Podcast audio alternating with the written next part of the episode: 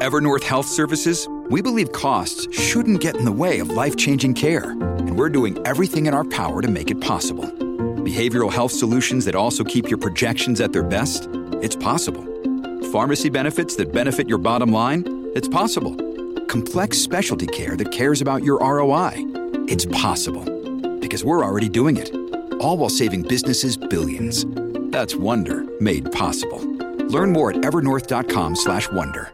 Hello, everybody. This is Marshall Poe. I'm the editor of the New Books Network. NBN listeners like to read books and buy them. So we thought we'd tell you that right now, our friends at Princeton University Press are having a remarkable site wide sale. You can get 50% off books, including ebooks and audiobooks, with the code 50, F I F T Y, at checkout until May 31. You can save some real money on Princeton University Press books. I encourage you to go there and check it out. Welcome to the New Books Network. Welcome to the New Books Network, an interview podcast with authors writing in a diverse set of fields. My name is Cody Skahan, a student in the MA program in anthropology at the University of Iceland as a Leifur Eriksson Fellow. My work focuses on environmentalism in Iceland, although my interests span anywhere from critical theory, psychoanalysis, queer theory, spirituality, and media. Today, I am joined by David Bond. Currently lo- located at Bennington College, David Bond is the Associate Director of the Center for the Advancement of Public Action and teaches on the environment and public action. Trained as an anthropologist, David studies oil spills and their imprint on environmental science and governance. His work shows yeah, his work shows how toxic disruptions can fix vital relations with new forms of knowledge and care. He has con- conducted ethnographic research on leaky refineries in the Caribbean, on the figure of the Keystone XL pipeline, corporate social responsibility in the tar sands of Alberta, and the scientific and political response to the BP oil spill. Bond is currently working on three projects a critical history of the category of the environment, a collaborative ethnography on the ends of oil in northern Alaska, and a community engaged response to the discovery of the chemical PFOA in Bennington, Vermont, and Hoosick Falls, New York. His research has been supported by Wenner-Gren, the American Council of Learned Societies, and the National Science Foundation. His publications has appeared in Anthropology Now, Cultural Anthropology, and American Ethnologist. Bond holds a PhD in anthropology from the New School for Social Research. He has taught on the environment and public action at Bennington since 2013 and is the associate director of the Elizabeth Coleman Center for the Advancement of Public Action. He is also co-founder of the Bennington College Prison Ed- Education Initiative. Um, and today we are talking about negative ecologies, fossil fuels, and the discovery of the environment, which was published in 2022 by the University of California Press. Welcome, David. Is there anything you'd like to add? Uh, that seems like quite the comprehensive introduction. Uh, I'm delighted to be here uh, and look forward to our conversation. Great, yeah. It's um, it's always nice when there's this really nice long uh, introduction I can read, and you know, really shows how impressive and and how much work um, has gone into uh, you know the book I'm talking about with the author. So, very great. Um, and so, yeah, to start off, I apologize, but I'm going to start with uh, a quote from the book because I feel like it really wonderfully encapsulates um, what you're trying to do in the book. Um, so, yeah, in the introduction, you're right. In conversation with the anthropology of science, questions of vital materiality, and new social research on fossil fuels, this book describes how the deleterious afterlives of fossil fuels gain scientific definition and to what political effect. This book is primarily attentive to the ways in which, one, the material force of fossil fuels is not fully expended in the moment of combustion, but often comes to haunt life with social chemical traces and attritional violence. Two, environmental protections do not precede the disasters of fossil fuels, but often emerge from them. Three, the objectification of the environment can gloss over embedded and embodied histories of harm. And four, the empire of oil has not done away with nature, but unloosed new scientific and political desires for the natural world. Drawing these fields of inquiry and insight together, this book displaces the reason of the commodity as the methodological and conceptual basis for the for taming the deleterious properties of the combustible present. This book approaches the negative ecologies of the oil industry not as accidents condensed in time and space, but as the fertile soil within new political theologies of altered life take root. Uh, that's a lot, um, and and like I said, it's so comprehensive. There's so much to go um, into there. Um, but just starting off, I'm really interested in your material approach to fossil fuels and petrochemicals that you do throughout the book. Um, for example, you reference Marx, but and then also you kind of take your approach and um, differ that to of like the new materialists um, and sort of explain how your embrace of materialism is perhaps a little bit different from that theirs so could you explain that a little bit and go into detail about um, how your approach uh, is different or maybe similar in some regards as well happy to uh, and thanks again for that extended quote that, that is yeah. sort of the, the one two three four summary of the book um, let me say this. I'll start here. The the conventional story of crude oil, the the kind of the narrative that I think we're all familiar with in one one way or another, is that crude oil is the world's greatest commodity. Uh, its its its singular wealth uh, have catapulted select corporations and nations into a stratosphere of planetary influence. Uh, and there, there's something about it, it, you know it's it's it, its vital, uh, essential quality to the to the contemporary economy that makes it the world's greatest commodity. And only occasionally does it break down in these things called oil spills, disasters, et cetera, et cetera. Uh, the conventional story is that crude oil is the world's greatest commodity and it only occasionally breaks down. My book is premised on flipping that script and, and to say that crude oil is the world's greatest disaster that only for the most exceptional of moments does it cohere in the commodity form. The commodity is the event, disaster is the structure. And by flipping that, it's, it, it twists mater- material concerns in a different direction than they've often been mobilized. And on, on a sort of Marxist uh, or Marx inflected uh, social science, materialism has always been it, it directed, mobilized to a critique of the commodity uh, that tries to take it up as the central form of, of contemporary social life. And on another side, we have a kind of new materialism, post humanism, uh, all, all, that kind of new materialism. It's also turning to materiality, but doing so in a way that seems singularly invested in not thinking about the negative uh, mat- properties uh, of materiality and both of them I found I found uh, inadequate to really face up to uh, our crisis, the crisis of uh, of our planetary present, and the role that fossil fuels are playing actively in producing and extending that crisis. Um, that, that's a roundabout way of just I think opening up some some of what I'm trying to do in the book, uh, and, and we can keep going on that on that line uh, of thinking if you want. Yeah, yeah, that was great. Um, and I think this might be a good uh, point in time to bring up um, your sort of uh, discussion or, or, usage of um, Adorno's negative dialectics um, and how that kind of inflects your negative approach to um, uh, petrochemicals and fossil fuels. Um, and so, like, in early in the book, you kind of give this account of uh, negative dialectics and, and uh, historically contextualize it. Um, and, and coming from this certain moment uh, within the 20th century, how do you think the results of like Adorno's work on the negative dialectics could apply to our own historical moment? Yes, and, and uh, how you use in the book, yeah, yeah. I mean, uh, it, one, I needed to sort of show the book is called Negative Ecologies, uh, and I have I had to sort of explain what I mean by negative. Uh, and, and of course, Adorno is a primary sort of place to go to sort of think through what the theoretical status of the negative is. Uh, but for me, it's it's also not quite enough because I'm also interested in the ethnographic quality of the negative, which is something Adorno doesn't quite uh, get me to. Uh, but but there is that moment early in the book where I try to sort of go through negative dialectics, um, and and that is a very daunting philosophical text uh, of which I feel uniquely enabled of, of, commenting at large on. But I, but I was very struck um, by Adorno's turn to the negative uh, and, and, his emphasis on the negative as a way to deflate the conceit of an otherwise relentless uh, investment in progress. Um, and, and the ways that that relentless momentum of progress sweeps up all all uh, politics and otherwise critical forms of thought into sort of thinking within its momentum.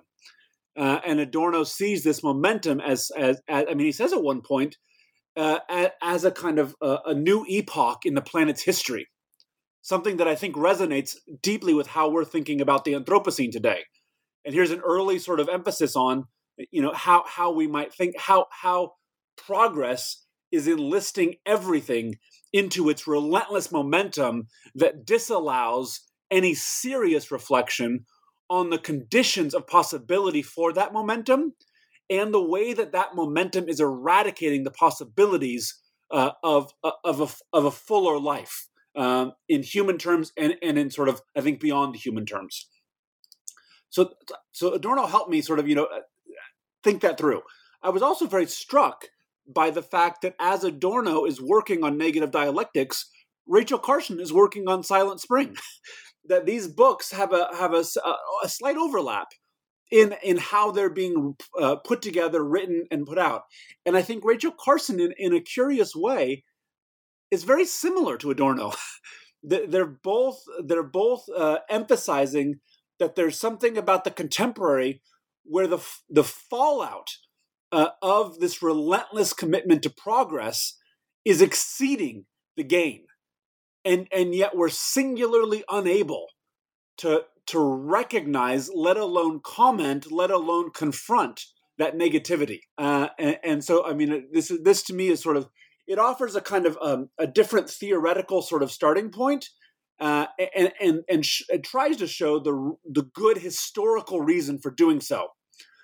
Uh, but I'm at pains to emphasize, as an anthropologist, it's not just that kind of theoretical turn, nor nor necessarily that theor- that historical turn that is the sort of the, the starting point of the book, but the ways that this insight is also present in frontline communities uh, that I work with. That, that for so many of the ethnographic sites that sort of populate the book, the experience of people living next to, downwind of, downriver of fossil fuel installations is primarily an experience of profound loss, loss beyond any available measure uh, of compensation or remedy. And that's that's the ethnographic starting point. That's where I started with the whole project. The opening chapter is sort of the me wondering out loud about the the, the theoretical uh, basis of that kind of thinking and the kind of history of it. And that, that first chapter tries to lay out there's a, there's a wider terrain of this loss both in, in, in certain currents of theory and in, a, in certain episodes of history that we might sort of situate these ethnographic uh, experiences in conversation with. Yeah, yeah, that's great. Um, and the, the uh, chapter or the name of this chapter is called "Making the Environment." Um, and in this chapter, you you take the invention of the term environment, um, and I would say it's kind of your central ethnographic figure that you that you're engaging with. Um, yes. Sort of uh, illustrating to me uh, how I, I interpreted like how the environment has been made visible through hydrocarbon capitalism and the destruction um, associated with hydrocarbon capitalism, as you said, through the work of uh, Rachel Carson and Barry Commoner. Um, so, could you like maybe give a, a brief rundown of um, the invention of the term environment um, and the sort of broader? Yeah, I, that's that's maybe a hard task. Um, yeah, but. Uh, this is the point of the book. So it's this is like yeah, the, yeah. the provocation this is uh, let me let me explain maybe how I got to that way of thinking, and then I, yeah, sure. I, and I'd like to spend more time with this. So if I don't if I don't get all it, please ask me to keep going. Um, mm-hmm. One one of the first projects I took up, uh, I was still a PhD candidate. Uh, and, and I was I was uh, looking for a sort of field site, and the BP oil spill happened. I happened to have enough funding that I could go and be present uh, during that entire spill. and one of the things I realized very quickly was that I mean, I, I was at a, I remember the exact moment. I was at a press conference, and Unified Command, the federal government, the folks in charge of responding to the oil spill, say, you know, they're talking about what they're doing. The oil spill is still going unabated now for I think it was going into its second month, uh, and and they're talking about it. And the, the folks in charge say, look, we have two tasks in, in an oil spill. one to protect the public and two to protect the environment. We're still trying to figure out what that second task means for us in this spill. We don't yet understand what the environment and you know what what the defin they didn't put it this way, but they were still trying to figure out what the environment meant in this oil spill. So protect the public, protect the environment, but they didn't know what it meant to protect the environment. And that was that became the sort of the first task was to define the environment that was being threatened by the oil spill so that they could protect it. I found this really interesting. Uh, that you know that, that that oil spill was was disrupting something that wasn't yet known, and in that disruption, it was sort of pulling the attention of the state and science to this question of what was being disturbed that wasn't yet known. I very quickly went to Canguilhem, uh, you know, with this notion that the, the, the normal and the pathological, that it, uh, in the history of medicine, sickness is often known before health. We only learn what healthy is through our experience of sickness. And I, I sort of begin to ask, I wonder if this is a good way to think about the environment that it's actually through disasters, it's actually through disruptions that we come to realize what the normal uh, conditions of life are and, and, are and are able in some way to begin to, to, to think about them in a more scientific manner and to begin to mobilize the resources of the state to protect them. Uh, and I took that that insight, which comes out of uh, an essay I wrote about the BP oil spill on cultural anthropology, I think in 2013, and that became a kind of kernel that I wanted to I wanted to see how far I could go with that. How far is that central relationship there, where it's the disaster that provokes the normal that then becomes open in new ways to science and policy? That, that the disaster is the author in some way of environmental science and environmental policy. And the further I went with that, both historically and to other ethnographic sites across North America, the more I saw that that same kind of dynamic at play, but with with a, a, an increased specificity that it's often fossil fuels that are disrupting the world in ways that demand a new kind of science and a new kind of policy to manage that disruption. But the environmental science and environmental policy that emerges from these disasters of fossil fuels is one that becomes very attentive to managing the effects of fossil fuels without ever confronting the cause in a way that the fossil fuels becomes invisible and we, we focus all of our attention on managing air quality or managing water quality or, or managing a certain normal uh, normal definition of life that that kind of pushes the specific uh, cause of that impact away uh, and focuses all of our attention the attention of environmental science and environmental policy on stabilizing the mediums of life detached from the history of their disruption. That's a kind of roundabout way of getting to some of those concerns, but that's very much what the book is sort of, you know, interested in sort of exploring, narrating, and describing richly at a host of sites. Mm. Yeah, that's that's great. Um, and as you described, like you can see this really evident across each chapter and each different sort of uh, ethnographic figure or or uh, materiality uh, object that you bring up. Um, and I would just like to focus on the the health um, concern that you brought up for a moment.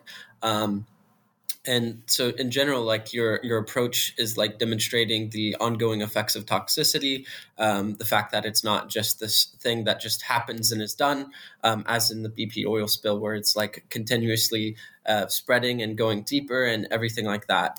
Um, so i'm just curious uh, along these terms what would be like maybe some of the po- like possible effects of seeing ourselves as like toxified subjects um, caught up in like these sort of different narratives of American progress because you speak about how not only is like petrochemicals like tied into this, it's also um, nuclear energy and atomic weapons historically from like uh, the the same sort of historical time frame that you're talking about, and how um, uh, as well as like your your figure in um, chapter four, I believe, uh, the PFOA, this this plastic um, molecule. That's that um, as well is also is like caught up in in human life, and you can find it in the cell of uh, so many different animal and human species. Um, but on the other hand, so is like strontium ninety. So it's like this kind of combination of Oh, yes. Yeah, and DDT. So, um, yeah, going back to the question. So, what are the possible effects of seeing ourselves as like toxified subjects, um, like already um, being being touched by these nuclear and petrochemical uh, forces? It's great. I'm going to come at it in a roundabout way, uh, and then I hope hopefully I can come back to it. So again, I want to emphasize an ethnographic starting point in that when I first started some of the, uh, the BP oil spill, uh, and then I went to the tar sands of Alberta. After the BP oil spill, I was kind of curious how far that kind of central dynamic I, I saw would go. And so I decided to go to a number of different sites of fossil fuel infrastructure across North America to see how it was playing out. Tar sands of Alberta, uh, oil refineries in the Caribbean, pipeline projects, uh, and then new sites of plastics uh, pollution. Um, in each of these sites, I, I felt like when I arrived, there was a real, almost like a gravitational force field that was pulling me in one of two directions. Either to sort of try to think within the terms of the state, uh, within the terms of environmental science and environmental policy, meaning either to try to begin to, to, to sort of interpret or make sense of people's experience in, in, in ways that made that legible to the state, legible to science and legible to the state. So there's a kind of pull to what I would call like a legal realism, where where uh, where I was I felt compelled to think within the terms of the state and just and write it up within something that made it legible, made, people's experience of suffering legible to environmental science or environmental policy. On the other hand, uh, in an anthropology right now, I think there's a kind of uh, a deep, uh, a, a, deepening investment uh, in in insisting upon radically different concepts and and something almost completely detached from the present world. The present world is seen as as so complicit with its own destruction. The only thing we can do is come up with a set of concepts completely separate from this world, uh, and I sort of call this, you know, a kind of ontological utopia. That there's an, an, an, an interest in really kind of finding finding uh, terms, uh, narratives, storylines, concepts, and even actors that are completely different from the world that we inhabit, and become can become seeds for sort of cultivating a radically different world than this one. So at one level, you know, one one direction is to is to sort of try to to format the kinds of suffering you're seeing into the, the legibility of the state. On the other hand, try to sort of see uh, how a radically different world from this one might be the place to try to narrate and, and emphasize. I found uh, both of these inadequate uh, in that uh, the first, uh, it, you know, it in aligning too closely to the state, you're aligning with the institution that has authorized the kinds of destruction that's rampant around fossil fuel infrastructure. I mean, the, the state is not an, not a neutral uh, or detached party to these sites. It's very, very present. And so aligning too closely within the framework of the state leads one to sort of become, you know, complicit in those institutions.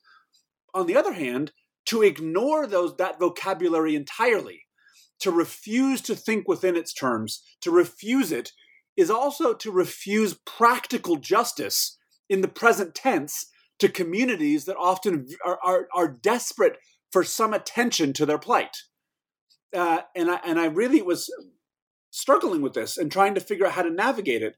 Uh, and, and one of the projects became how do we, how can we sort of take up the terms of the state, but also be fully aware uh, of of their history of complicity, how how they came to be, not to naturalize or normalize them, but to see them as contingent in some way. And I think you know they can do some work for us if we're pursue if if the if the project is the pursuit of justice, uh, which I take my project to be. Those terms can do something for us, but they can never resolve the structure of inequity that's producing that suffering and so there needs to be i mean for me there needs to be some ability to argue with those terms to try to bring practical assistance where possible but to never allow those terms to be definitive of the, the wider political project for justice now that's a, that's a, a kind of a long roundabout uh, to getting back to where your question was but I think it's I think it's necessary to sort of state how how it is I came to some some of this way of thinking. Uh, now, the, the question of PFAS, PFOA, uh, it, it, it resonates very deeply with this earlier moment of, of what I call the environmental crisis of the late 60s with DDT uh, strontium 90, where there's a, a similar kind of recognition that certain forms of contamination are universal. Anywhere you look for these things, DDT uh, and radioactive fallout of above ground nuclear testing, you find them. Uh, they've infiltrated the webs of life almost in a planetary sense. At that earlier moment, this this uh, uh leads to the eruption of profound dissent uh, about that condition, uh, and and and some of it is really problematic, and and harkens back to notions of purity and a kind of impossible before. But other currents of that dissent really face up to that contamination as a new field of politics uh, and to me, that earlier moment, the moment of Rachel Carson, Barry Commoner, and others, however provisionally, is also beginning to voice a critique of U.S. empire in a more materialist way than a lot of the social, the critical social theorists of that moment. Um, and we can go into that. This, this our moment, the contemporary, is another moment where we're having this revelation of how contaminated the world is. Uh, that everywhere you look, you find contamination. And, and this is leading, you know, less to a kind of a, a, a kind of a, a, ro- a romance of what was before and trying to emerge that. And and to me, if I if I reflect upon the currents of of theory and anthropology, there's a lot of folks that are sort of beginning to identify with that contamination as maybe not an entirely bad thing as something that anthropology might be might might align itself with and be able to think uh, about possible futures uh, and about uh, uh the kind of uh, deflation of power that might be possible through how contamination moves across institutions of power completely uh, un, unharnessed unheralded you know un, un, untamed. I find that a really worrisome trend uh, and this is uh, you know some of the some of some of how I'm thinking with Adorno in the book is around this line that Adorno lifts up the negative not necessarily to identify with it, not necessarily to ally his critique with the negative, but to show how the negative can provincialize logics of power and profit, but then insist that we might organize beyond the form of profit and power. So the negative is not necessarily the thing that we want to uh, align our politics with, but something that shows how power and profit are not not as uh, as totalizing as they project themselves to be. And in the PFAS chapter, you know, I try to take that up as, as to show how people themselves are organizing in really interesting ways uh, against PFAS, uh, but not necessarily in a way that aligns completely with the negative uh, uh, of toxicity in the ways that a lot of, I think, I hear uh, anthropological theory doing. Yeah, that's that's a great answer. every every time I ask a question, it's like in a roundabout way, I'll get to your answer, and and you did, and that was yeah, I love it. Um, and yeah, for me, it just brings up so many ways to go with that. Um, I think another um, chapter in which you really illustrate this um, organizing around uh, maybe around the negative, but not like basing it on the negative, uh, was as towards the end of the, the chapter on mangroves, which is the last yeah. chapter, um, where you talk about in um, where the locals after the uh, the um, there's this um, sorry sorry this oil refinery and um, after a series of um, controversies where there was it was found out that it was uh, the pipes underground and things were used with um, uh, like shoddy materials and they were um, like uh, causing leaks underground and all of this um, there was like interest in uh, the oil refinery was closed, but then there was later interest in, in reopening it. Um, but this was something that uh, really affected the local economy in, in, very extreme ways.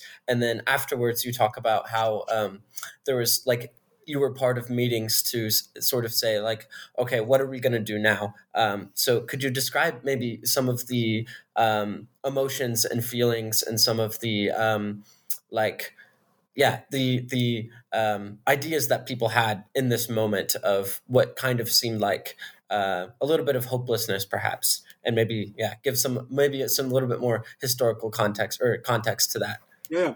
So the, I mean, this, the story of the chapter is is one of Saint Croix in the U.S. Virgin Islands. Um, Saint Croix is a U.S. territory, uh, and it's uh, it, it's a it's a fairly modest sized island. But for for about fifty years, it was home to the world's largest oil refinery. Um, this paradox of being very very small and very big, uh, close and far, uh, is I think you know it, it, a kind of fundamental way to how U.S. Empire of Oil has operated. So the, the story is, you know, trying to work through the history of, of how this huge refinery comes to be situated uh, in this kind of out of the way U.S. territory in the Caribbean, and there's a longer history there. Uh, but the refinery was built, you know, in part in, on St. Croix and became the biggest uh, refinery in the world because U.S. labor law, environmental oversight, uh, tax uh, law, and import export restrictions didn't apply to a territory. So it, it becomes it, it, exists in a, in a, in a gray area uh, where which, which is immensely profitable without any kind of responsibility to the place. Uh, the, the the Supreme Court in the U.S. has defined this relationship of the territories as foreign in a domestic sense that that the Virgin Islands are foreign in a domestic sense. They're they're part of the U.S. as long as it means getting a cheap, uh, you know, uh, uh, taking as much as much as possible uh, from that exception. But they're foreign the second there's any uh, request for accountability to the devastation uh, that's part of that production of cheap oil. This is a longer story. Goes into it in the in the book and also a couple other articles. But what you're asking about uh, the refinery was built in a way that never aligned with with the expectations uh, of a refinery for safe for for safe operations. Um, from the very beginning, uh, almost all of the waste products of the refinery were just dumped into the aquifer, uh, the only freshwater aquifer on the island, uh, and all kinds of really nasty chemicals were just vented out without almost any concern for public uh, health uh, or the safety of the community. Uh, this oper- uh, this refinery, you know, operated with complete impunity, imperial impunity, we might say, uh, for most of its operation. Uh, it it finally sort of came to light under Obama how egregious it was, and it was it was closed under just a, a litany of environment egregious environmental sins. Um, under Trump, it was restarted and then it was closed down again uh, uh, uh Trump restarted to disaster, like disastrous effect, uh, and then and then there's an effort right now to restart it. One the place the the chapter is sort of thinking through is the ways that a lot of folks within the halls of power recognize the devastation the refinery has wrought upon the island of St. Croix, the only freshwater aquifer on the island, completely poisoned. There's an eight foot thick plume of crude oil and petrochemicals that floats atop the island's only freshwater aquifer. The soils, uh, the agricultural soils uh, uh, in, in large sections of the island, contaminated. Uh, the fisheries collapsed through the pollution of the coasts. Um, uh, just, just extensive ecological destruction of St. Croix. Everyone recognizes this. Those in the halls of power recognize this. But in the halls of power, a very odd solution comes into focus. The only way to face up to the immense cost of cleaning that mess up is what? Restart the refinery. That that's the only way that they can get their head around generating enough cash to begin to invest in environmental restoration and, and repair. This, of course, to residents uh, sounds completely ludicrous. that that the only way to solve the problems of the refinery is to sort of baptize the refinery from all sins. Uh, no, they're having none of it. And, and, so I was very struck and inspired by with some of the communities I'm working with on St. Croix about how they refuse this logic and how they insist upon a, a different way of, uh, of sort of uh, demanding accountability from history about about never letting the colonial history of the place dissolve into concerns uh, about ecological uh, crisis now or about the future of climate change, all of which are present. The colonial history is still is voiced within those demands, um, and the ways that they begin to to, to voice uh, and organize themselves around a radically different understanding of the economy, one that centers care and repair over the, the pragmatics of cost uh, in ways that I find really inspiring. Uh, and and that that chapter is sort of trying to narrate some of that process uh, and and some of how how the negative ecologies uh, of, of of this refinery, how they've devastated the island, in, in the halls of power, it becomes an excuse for, for washing away the sins of the refinery and trying to reboot it in the hopes of another lottery ticket that can pay enough to clean it up. Where on, on in the communities that have lived that devastation firsthand, those negative ecologies become the, the basis of a more radical demand to remake an economy around care and repair um, that I found quite I find quite exciting. Yeah, excuse me. That is that is super exciting, um, and I, I just really love how you contextualize the the um, colonial uh, like recol- uh, sorry decolonial um, sort of emphasis the residents place on this. Uh, you know, restoring this to not some, as you said, like maybe not some romantic uh, history or, or past, but to uh, at least address these the uh, uh, effects of colonialism and oil on this island. Um, and I think central to this uh, sort of notion of um, reconstruction and and care in this uh, in St. Croix is um, of around mangroves. Um, the the important role that mangroves serve um, that wasn't really known um, for so long until sort of you know as you say uh, as the whole book is about until you know things went wrong because of um, uh, hydrocarbons and and oil and pollution and everything um, so could you describe a little bit um, first uh, the importance of mangroves to these um, to St. Croix and not only just St. Croix but the entire world like uh, ecological system um, yeah.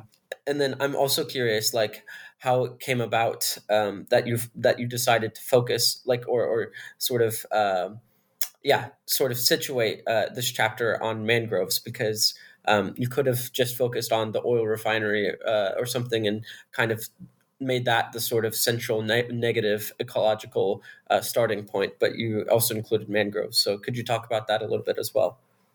Yeah the the mangrove is, i end with a mangrove because i find it a kind of deeply materialist emblem uh, uh, of a more radical way of being in the world that that is not um, an ontology that exists in in a future utopia but a kind of model of a radical different social organization that's taken root in colonial histories but grows in defiance of them and that's that to me was a that that was where that's where I wanted to end the book on that on that notion so that's that. How did I get to this? Um, you know, the, the mangrove, as we now know, is is one of the the, the most vibrantly generous ecosystems on Earth. The mangrove uh, it stitches together all kinds of otherwise separate systems, rivers, uh, wetlands, oceans, coasts, and holds them together in some way where the flourishing far exceeds the component parts. Mang- mangroves draw together different different ecological systems, and by by holding them together, lets them flourish far beyond what any single system is capable of. And and and you know, there's a lot of exciting work on mangroves, and sort of the more the more you look at what they do, the more you draw out their linkages to worldwide contributions, planetary contributions. Again there's there's there's other things that infiltrate the web of life beyond just toxicity and mangroves are one of those things if you center and think with you can see how how their their their webs of influence extend uh, uh, to a planetary scale uh, in ways that are that are really interesting and, and good to think with uh, so I, I, kind of want to center that and think about that the question to me, though, is also became when and how did that capacity of mangroves become possible? And if you start to look at the science of mangroves, up until fairly recently, mangroves were sort of despised by a lot of biologists and ecologists. They were seen as kind of icky, gross, uh, bad, poor, um, uh, depauperate uh, areas. There was nothing interesting there, and there was nothing interesting because they didn't they didn't align themselves with a script of disciplinary thinking uh, in, in in ways that were easy to understand. But it turns out the ways they defy those scripts is is precisely why they're so massively significant uh, on on the planetary scale and, and the regional scale. So, uh, how how did it become possible to think about mangroves in this way? Well, it turns out uh, mangroves are the most susceptible um, uh, plant form to oil spills. That that that uh, when there's an oil spill, the most vulnerable kind of ecosystem to that oil spill is mangroves. That oil coats the roots, and by coating the roots, strangles them uh, and very quickly eradicates uh, uh, coastal mangrove estuaries. Um, this was, uh, you know, something that, that, came to light in the, in the 70s and 80s. Uh, and mangroves, if you look at like uh, if there's an oil spill, what to protect first, what are the most vulnerable things, mangroves are at the very, very top of that list. This is odd to me. So I start looking and start digging and realize in, the, in this um, chapter, there is a massive investment in oil refining in the Caribbean in the 60s and 70s. As environmental legislation is passed, landmark environmental legislation is passing in the US Clean Air Act, Clean Water Act, uh, NEPA, uh, and the Environmental Protection Agency comes into being in the US. It puts significant restrictions on oil refineries in the US. Uh, at the same time, the U.S. is running out of its domestic reserve of crude oil. Uh, Texas and parts of California and Oklahoma, the huge reserves that were there are running, they're starting to peak and now come down. Uh, this, uh, you know, there's a there's a pretty healthy debate about what to do about that, whether to invest in energy efficiency or compel oil from elsewhere. Where does the U.S. land? Compel oil from elsewhere. This means new dependence on on uh, foreign oil that's brought to the U.S. by supertankers. Many of those supertankers pass through the Caribbean, so you have landmark environmental legislation restricting what refineries can do in the U.S you have domestic reserves of crude peaking and declining, and a new reliance on uh, supertankers bringing foreign oil from elsewhere. This makes the Caribbean an opportune place to remake U.S. refining capacity in a, in a kind of colonial way, in, in a way that's offshore enough that it's no longer subject to environmental oversight or U.S. labor law, uh, and become can become massively profitable at refining oil offshore and shipping the final product to the U.S. So huge investments in, in refining across the Caribbean by U.S. oil companies. Very quickly, the Caribbean becomes the biggest center of oil refining in the world. Uh, it's kind of an untold story of the Caribbean in the 60s and 70s, how it was remade into an oil refining hub for the U.S.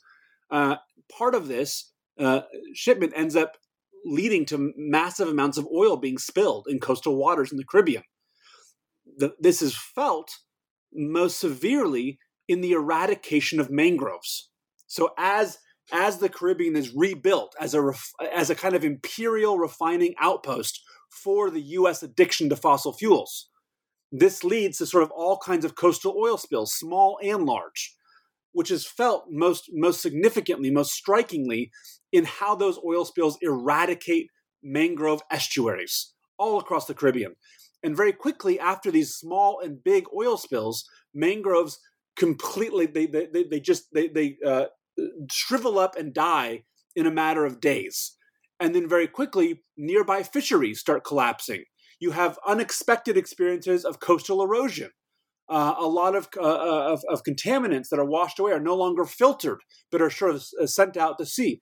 Uh, and you have all of these rippling effects of what happens to coastal life when the anchor of the mangrove is ripped out. This leads to a, a whole host of fundamentally new inquiries into the meaning of mangroves, where previous studies had tried to, tried to figure out how mangroves fit within a disciplinary understanding of life, and they never did. and so they were seen as kind of weird outliers, in, uninteresting. This new kind of inquiry is centering on what's happening when mangroves disappear. And by centering that loss, it comes up with a much more vibrant, rich understanding of the contribution mangroves make to coastal life. Uh, and this whole new ecology of mangroves begins to take forceful definition. So much of the of the, of the early of the earliest studies that center the productivity, the insane ecological productivity of mangroves, are studies that are funded in the wake of their eradication in Caribbean oil spills.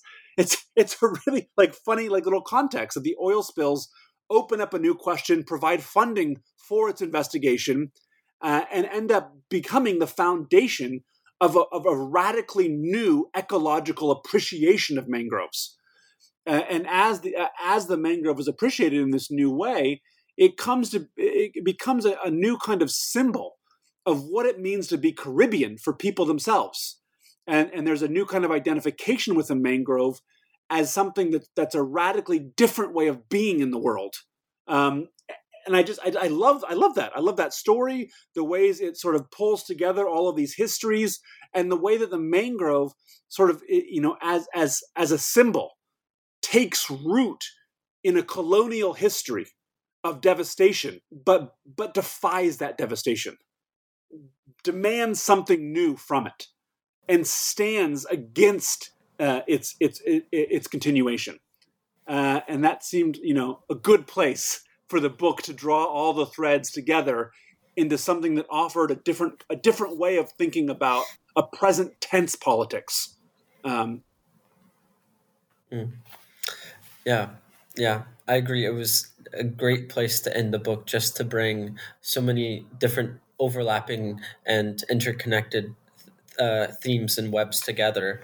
Um, so, and and as I understand it, like um, years of research and different projects coming together kind of came together in this book.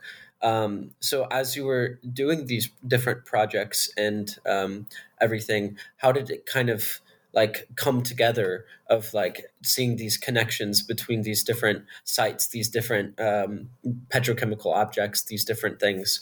Uh, how did that sort of form if you could kind of go over that briefly? Because i know there's probably a long long story yeah. behind all of that.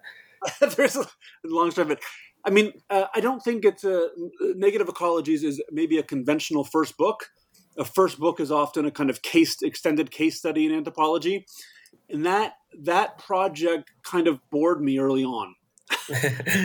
And for lack of a better word sorry.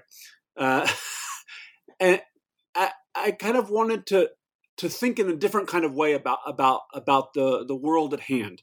Uh, i had the great privilege of being able to be curious for a number of years and to ask open-ended questions that i didn't know how to answer. Uh, and I was able to stitch together various forms of support to to visit a whole host of, of sites around North America where fossil fuels were, were very central uh, to the place and, and, in some way, shape, or form were actively destroying the place. Uh, and I had the great opportunity to collaborate with communities that were trying to figure out how to stand up to that destruction in, in one way or another. Uh, I think that's that is a maybe a, a unique experience, uh, and it's and it's one that uh, you know I don't I don't think it had initially had a kind of coherency to its its aim. It was really just me feeling out and trying to figure out how far some vague ideas I had might go, and then seeing them resonating in all of these different sites.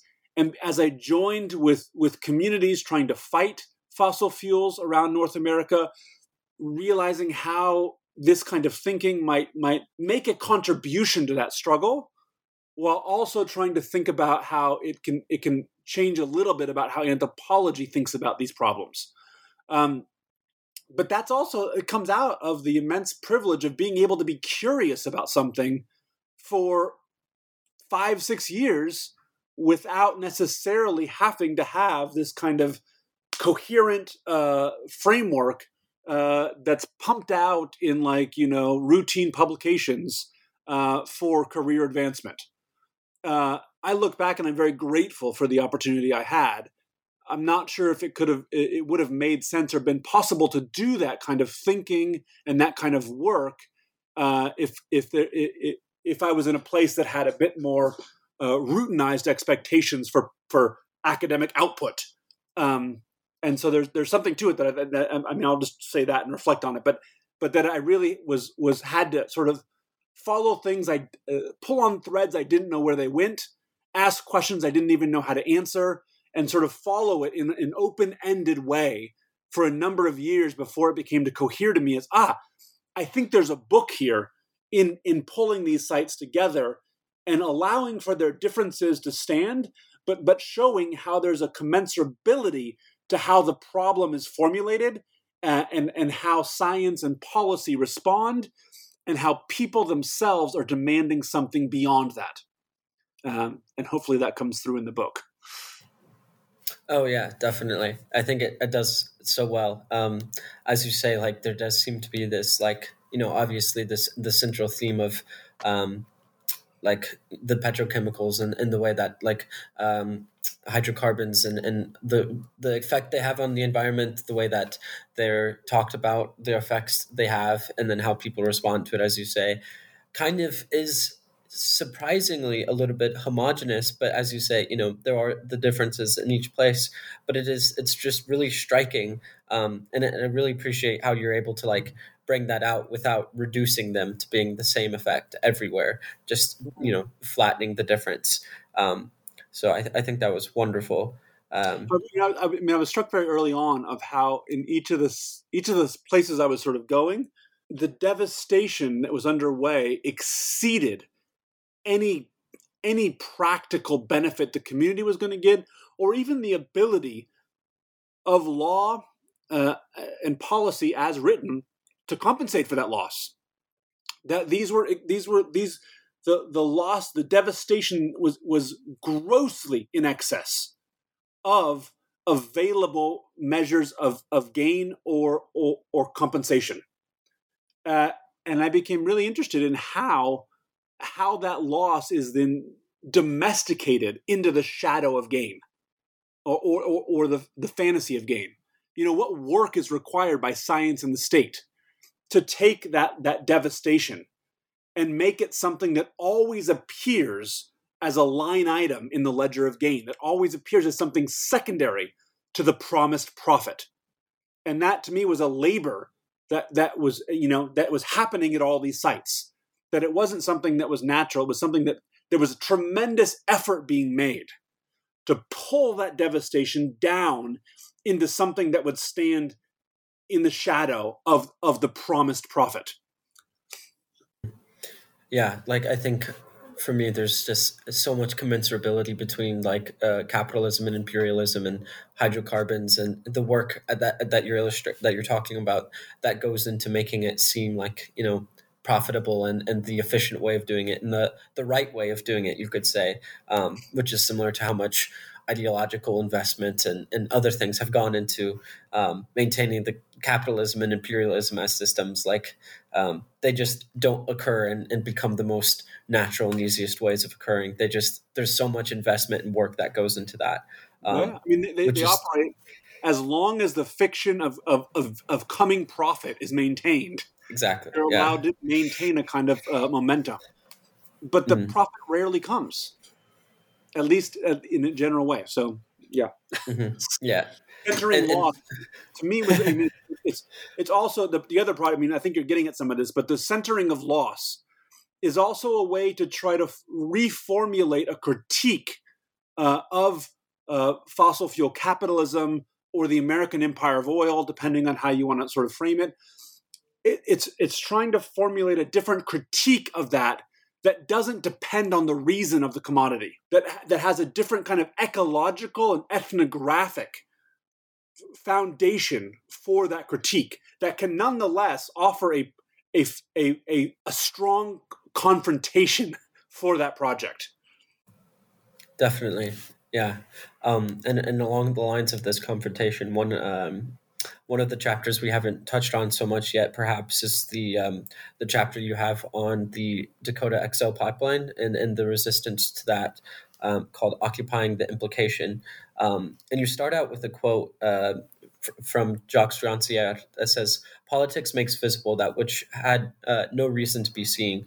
Um, and I, I, think that's just a wonderful quote to start out this chapter because um, you're talking about just just all the um, work from these these um, protesters that that happen to like bring about the attention to it, the media focus, and everything, and and um, like you said, the the benefits they're not getting um, from these happening. So could you maybe uh, and it's a short chapter, so could maybe, maybe you could outline it real quick and, yeah, and why you put this in the middle of the book. It's the pivot point in the book. So the the, mm-hmm. the a, a, broad there's a short introduction and then a broad historical and more theoretical kind of framing of how we might think about the environment uh, and and how there's an environmental crisis that offers a fairly radical critique of some of these issues that then it's very quickly enlisted uh, to become complicit in um, uh, power and profit. Uh, the first two chapters are very much you know part of that complicity uh, one about how the environment is co opted into sort of extending state power, BP oil spill. The second, uh, uh, in the tar sands, about how the environment gets enlisted into extending corporate power.